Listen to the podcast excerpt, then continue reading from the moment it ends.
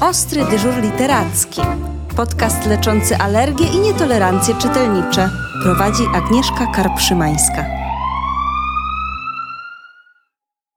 Witajcie w kolejnym odcinku naszego podcastu.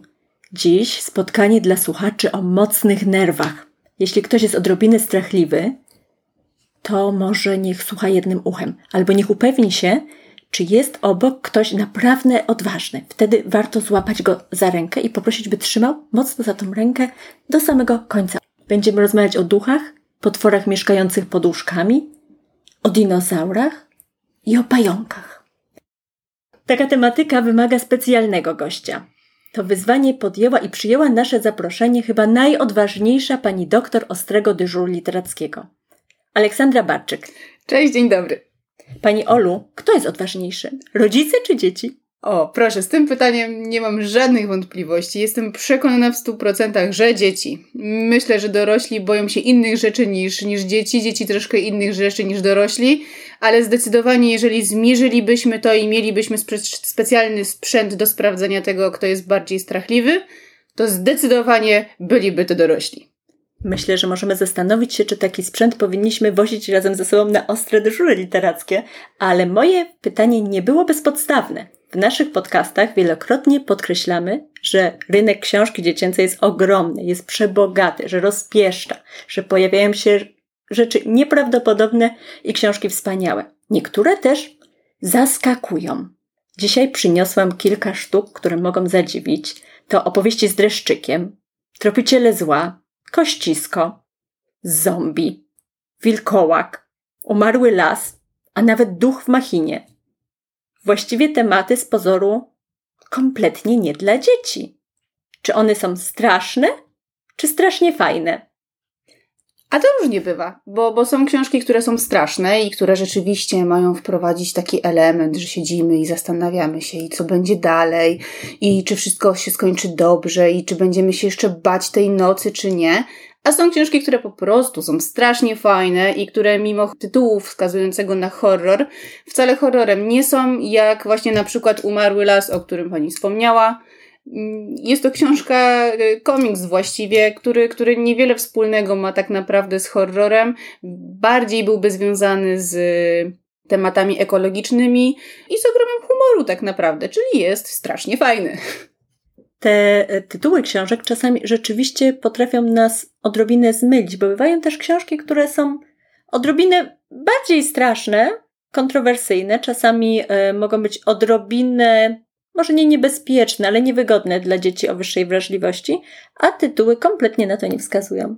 Jasne. Takich, takich książek też jest, jest naprawdę dużo i tu należy być ostrożnym. Mm, zwłaszcza rodzice powinni zwracać uwagę na to, czy książka, którą nasze dziecko akurat y, ma w rękach, nie jest przypadkiem książką za wcześnie y, przekazaną dziecku, bo tak naprawdę nawet Harry Potter za wcześnie przeczytany może przerazić. Może nie te pierwsze części, ale jeżeli dziecko się wciągnie i pójdzie za ciosem i, i nagle ośmiolatek dobrnie do, do ostatniej części, to, to nawet właśnie taki klasyk jak Harry Potter może, może przerazić.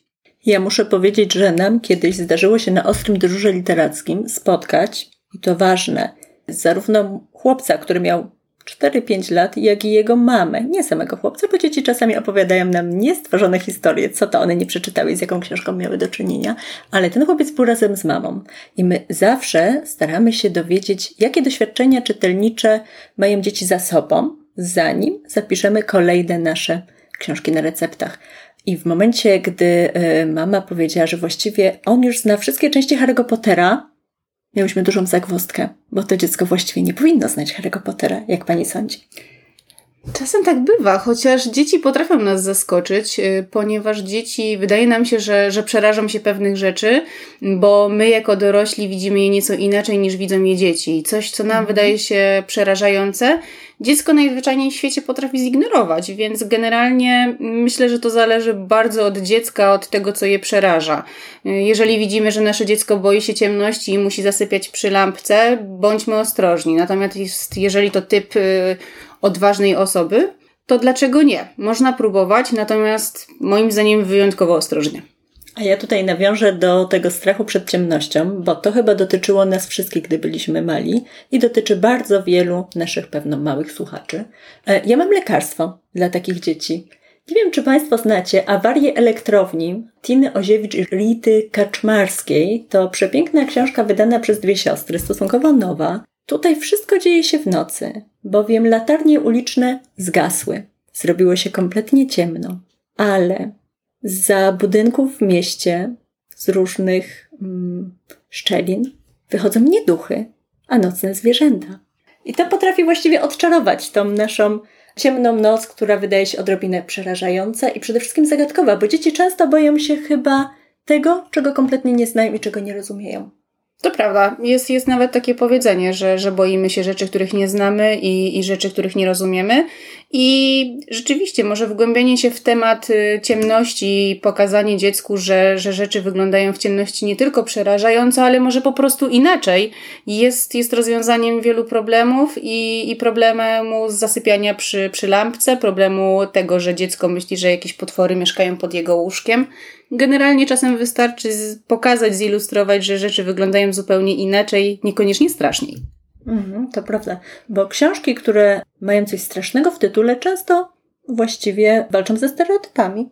To prawda, mm, bo i są książki, które mogą wydawać się straszne, tak samo jak są stworzenia, które mogą wydawać się straszne, a w książkach są zupełnie inaczej. Y, jest przecież klasyczny przykład y, bajki, którą zna chyba każdy, tutaj niekoniecznie mówię o książce, no ale przecież y, duch Kacper choćby nawet. O tak. Który no, jest duchem, ale absolutnie nie było w nim przecież nic przerażającego, nie był zły, był tak naprawdę uczynnym, kochającym stworzonkiem. Czy na przykład jest książka o psie kostku, który też był duchem i, i też nie ma w niej nic przerażającego, wręcz zabawnego oraz y, wiele dzieci mogą się nauczyć z tej książki. Więc mhm. generalnie różnie, różnie bywa. Mm, albo choćby smoki. Mamy smoki, które wydają się przerażającymi stworzeniami, złymi, wielkimi jaszczurkami, ziejącymi ogniem. Ale tak naprawdę to jest y, też dosyć stereotypowe, ponieważ to jest y, budowanie wizerunku smoka w baśniach. Natomiast jeżeli chodzi o smoki, które przedstawiane są później w literaturze, bardzo ciężko znaleźć mi przykład, w którym smok był negatywnym bohaterem tak naprawdę. To prawda, chyba podobnie rzecz się ma z wiedźmami. Tak, tutaj może byłoby troszkę prościej, chociaż y, też, też jest y, odczarowanie tej odczarowanie wiedźmy. tej wiedźmy. Jest nawet taka świetna książka Dom na kurzych łapach, która ukazała się niedawno w której mamy Babę Jagę i ta Baba Jaga zupełnie nic nie ma wspólnego z klasyczną Babą Jagą z, z baśni Jasiu i Małgosi. Więc generalnie tak, tutaj w tą stronę te, te też wiedźmy już, już nie są tymi strasznymi wiedźmami, są czarownicami. Powstało wiele książek, gdzie nawet są szkoły przecież czarownic, czarodziei. Yy, więc generalnie tak, to już nie jest ten wizerunek yy, kobiety w potarganej spódnicy. Skórzajką na nosie. Skórzajką, tak, no absolutnie mm. koniecznie jest, konieczna jest skórzajka. Ja zaczęłam się zastanawiać, czy są książki o dobrych olbrzymach. No i oczywiście tak, przecież o Yeti całe mnóstwo książek się pojawia. To prawda, to prawda, jest całe mnóstwo. A ja mam w ręce książkę, która oczywiście jest y, kolejnym przykładem i y, poparciem Pani słów. To jest Ignatyk y, z przepięknymi ilustracjami Pawła Pawlaka. I ten Ignatyk szuka przyjaciela. Widzimy na okładce kościotrupa. Dokładnie tak. Co więcej, mamy całe, całe zestawienie zeschłych liści i jakichś takich elementów rodem, powiedziałabym, z cmentarza. Natomiast absolutnie ta sceneria nie przeszkadza temu, by historia rozwinęła się w coś, co jest bardzo bliskie dzieciom, czyli w szukanie przyjaciół, w potrzebę akceptacji, potrzebę bycia dla kogoś bliskim. I rzeczywiście ilustracje Pawła Pawlaka zmieniają się w momencie, kiedy otwieramy książkę, bo z jednej strony mamy świat kościotrupka, bo to mały kościotrupek. W dodatku mały kościotrupek ma małego pieska, pieska kościotrupka. Tak. Jest to absolutnie urocze. Bardzo serdecznie Państwu polecam, bo okazuje się, że y, nawet tak trudne tematy jak śmierć da się tutaj oswoić. To prawda, to świetna książka właśnie do, do oswojenia tej tematyki, jak, jak inne właśnie historie z przyjaznymi duszkami i innymi przyjaznymi stworzonkami, jak właśnie wspomniany wcześniej kostek. Ale mówimy cały czas o elementach, które pojawiają się w strasznych książkach, ale przecież nie tylko postacie mogą przestraszyć, ale sama atmosfera. Myślę, że książki straszne potrafią dostarczyć dzieciom takich emocji, jak chociażby filmy czy gry komputerowe. Oczywiście. Myślę, że miejscami mogą dostarczyć nawet więcej emocji, ponieważ filmy i gry komputerowe mają to do siebie, że widzimy wszystko gotowe i nie pozostawiamy tak naprawdę nic wyobraźni. A jeżeli poniesie nas wyobraźnia, czytamy książkę, która gdzieś elementami jest straszna, jak choćby Pax, i, i wejdziemy w tą mroczną atmosferę, jest cisza, na przykład już, już trochę wieczór, trochę się ściemnia i, i postaramy się wczuć we wszystko to, co czytamy, to najmniejsze skrzypnięcie deski w przedpokoju może nas naprawdę przerazić i sprawić lepszy efekt niż najstraszniejszy horror z telewizji. No właśnie, i bardzo często dostajemy pytania od rodziców, czy mm, jeśli dziecko czyta horrory, to czy też może oglądać horrory i czy to jest ten sam rodzaj strachu. Mi się wydaje, że jednak nie do końca, z tego względu, że czytając książkę układamy sobie świat świat wyobrażony, z fragmentów naszej wyobraźni, z tego, co już kiedyś widzieliśmy, przerobiliśmy we własnym wnętrzu. Natomiast film podaje nam wszystko, niezależnie od tego, czy jesteśmy w stanie to przyjąć, czy nie. To prawda. I kwestia filmu jest taka, że za wcześnie podany horror filmowy może zrobić ogromną krzywdę, co może zostać z nami nawet do dorosłości, tak naprawdę, jeżeli wystraszymy się czegoś zbyt mocno, zbyt wcześnie. Natomiast książka, mimo tego, że nie mogę powiedzieć, że nie wprawi naszych dzieci w koszmary i, i, różne, i różne inne mm, strachliwe momenty w życiu, nigdy nie dopuści do tego, że, że to pozostanie tak mocno w głowie. To będzie opis, który dziecko przetworzy sobie według, tak jak pani powiedziała, tego, co już widziało. Czyli, czyli nie dorzuci do tego żadnych nowych obrazów, przerażających obrazów. Natomiast film może, może naprawdę zrobić, zrobić bardzo wcześnie krzywdę. Niemniej jednak dzieci bardzo lubią horrory i bardzo chcą te najstraszniejsze z najstraszniejszych książek. Mamy oczywiście pytanie od młodego słuchacza. Konstancja ma lat 11, więc nie jest takim bardzo młodym słuchaczem, już jest takim średnim, prawda? Tak, to prawda. Czy zna Pani jakąś bardzo, bardzo straszną książkę, najmroczniejszy horror, ale nie taki z wiedźmami, bo tych wiedźmy nie ma, tylko prawdziwy.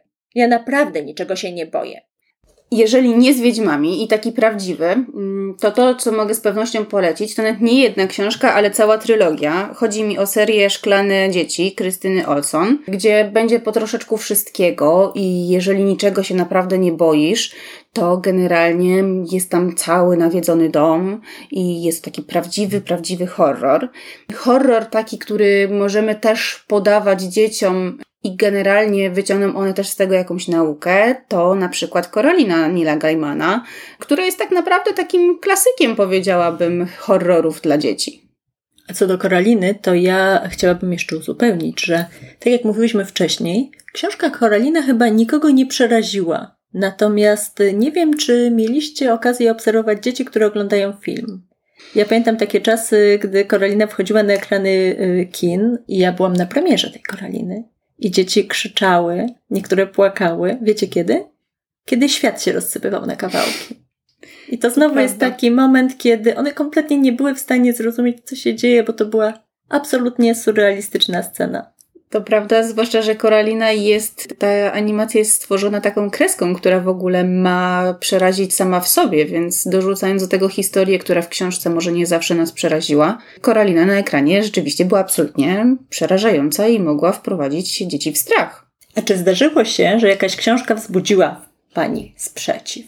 Właśnie nie film, ale książka. Wiedziała Pani, że trzyma Pani książkę teoretycznie dla dzieci czy młodzieży, Teoretycznie wiedziała Pani, że horror nie może przerazić, nie może zrobić krzywdy, taki pisany dla młodego czytelnika, ale miała Pani jakiś opór. Mam taką jedną książkę, która moim zdaniem książką jest doskonałą, natomiast zbyt wcześnie podana i, i podana w sposób nieprzemyślany, moim zdaniem, yy, może, może zrobić troszkę krzywdy i może przysporzyć naszym dzieciom niejednego koszmaru. Jest to fantastyczna encyklopedia małych stworów, czyli pozycja absolutnie zjawiskowa, która ma przepiękne ilustracje, świetne opisy. Natomiast jest to książka, która zawiera opisy potworów, które mogą rzekomo mieszkać w naszych domach. I jeżeli podamy tą książkę dziecku za wcześnie, które jeszcze wierzy, że te potwory naprawdę istnieją i nie potraktuje tej książki tak, jak została przygotowana, czyli w sposób, który ma wzbudzić y, nasz śmiech, Czyli generalnie dziecko musi uwierzyć, że te potwory nie istnieją. Jeżeli to jest moment, w którym dziecko jeszcze tego nie przyswoiło, książka absolutnie może przerazić. Jest tam o potworach, które wykręcają nasze żarówki, więc jak żarówka miga, to oznacza to, że majstrował przy niej jakiś potworek. No i wyobraźmy sobie, że rzeczywiście żarówka zacznie migać dziecku w pokoju wieczorem. E, dziecko wierzy jeszcze w rzeczy, które przeczytało. Wtedy generalnie może nam się zrodzić problem. Hmm, tak, tutaj chyba to, co najważniejsze, to y, dostosowanie książki do wieku dziecka, ale też do jego y, zdolności percepcyjnych, do tego, co wcześniej miało w ręce i jak na to reagowało. Rozmawiałyśmy chwilę przed nagraniem o przepięknej książce, rekomendowanej książce Emily Dziubak, Horror. I to jest tak. cudowny album, w pełni autorski, pani Emilii, który pokazuje warzywa i owoce z trochę innej strony, to znaczy rzeczywiście pokazuje nas jako oprawców. Pokazuje, jak zdzieramy skórę z marchewki. I proszę Państwa, gdy my, dorośli, czytamy tą pozycję, jesteśmy zachwyceni stylem, jesteśmy zachwyceni ilustracjami, ale czujemy y, wagę groteski zawartej w tej książce. Natomiast y, dziecko w wieku przedszkolnym, które zobaczy ten album, a album jest e, bardzo zbliżony formatem, formą do książek dla dzieci przedszkolnych. Co więcej, pani Emilia Dziubak oczywiście tworzy książki dla przedszkolaków. I takie dziecko, gdy zobaczy ten album, e, to może mieć duży problem. Już nie tylko z jedzeniem owoców i warzyw, ale z tym, że do tej pory w jakiś sposób niewłaściwy się zachowywało. Więc y, ja przestrzegam, by y, najpierw zastanowić się, y, komu dajemy do ręki taką książkę. Natomiast zarówno rodzicom, jak i starszym dzieciom najserdeczniej horror polecam, bo to jest publikacja wyjątkowa, bardzo rekomendowana i wielokrotnie nagradzana. To prawda. Ale mówimy cały czas o dzieciach starszych, o młodzieży. A co z maluchami? Bo przecież maluchy też proszą o horrory. Już wspominałyśmy chłopca. Tak, wspominaliśmy już y, chłopca, który prosi o horrory. Generalnie, jeżeli mówimy o, o stworach i potworach dla dzieci młodszych, to ostatnio na przykład doszły mi słuchy, że niektóre dzieci mogą bać się na przykład takiej postaci jak Grufalo, więc... Mm dobrze sięgnąć po Grufalo, jeżeli nasze dziecko lubi stwory i potwory. Pozostając także w tematyce potworów, y, rewelacyjna książka, która ukazała się niedawno nakładem wydawnictwa Kropka, czyli Miasto Potwór, y, Przemysława Liputa i Joanny Guszty, gdzie y, potwór przychodzi, żeby zjeść miasto. Więc dla młodszego czytelnika to rzeczywiście też, też może być niezapomniane przeżycie, taki potwór w mieście. Mhm. Generalnie Wcześniej już przeze mnie wspomniany także Kostek, Pies nie z tego świata. To świetny, świetny wybór dla, dla młodszych czytelników. I także seria, seria Nelly Rap, tylko tutaj pewnie bardziej przypadłaby do gustu dziewczynkom. Tam mamy i elementy kryminału i czasami elementy trochę, trochę magiczne yy, i elementy miejscami straszne. Muszę podzielić się jeszcze z Państwem takim dość zabawnym doświadczeniem. Gdy nas przedszkolaki proszą o horrory na ostrym dyżurze literackim, już się temu nie dziwimy. Wszystkie dzieci chcą poczuć dreszczyk emocji. Czasami wystarczy przepisać i polecić im Alberta. To taka seria dla najmłodszych dzieci, ale Albert tam spotyka i potwora, i pojawia się duch. A czasami wystarczy polecić książkę z czarną albo ciemną okładką. Tak, to jest po prostu przepis na wszystko.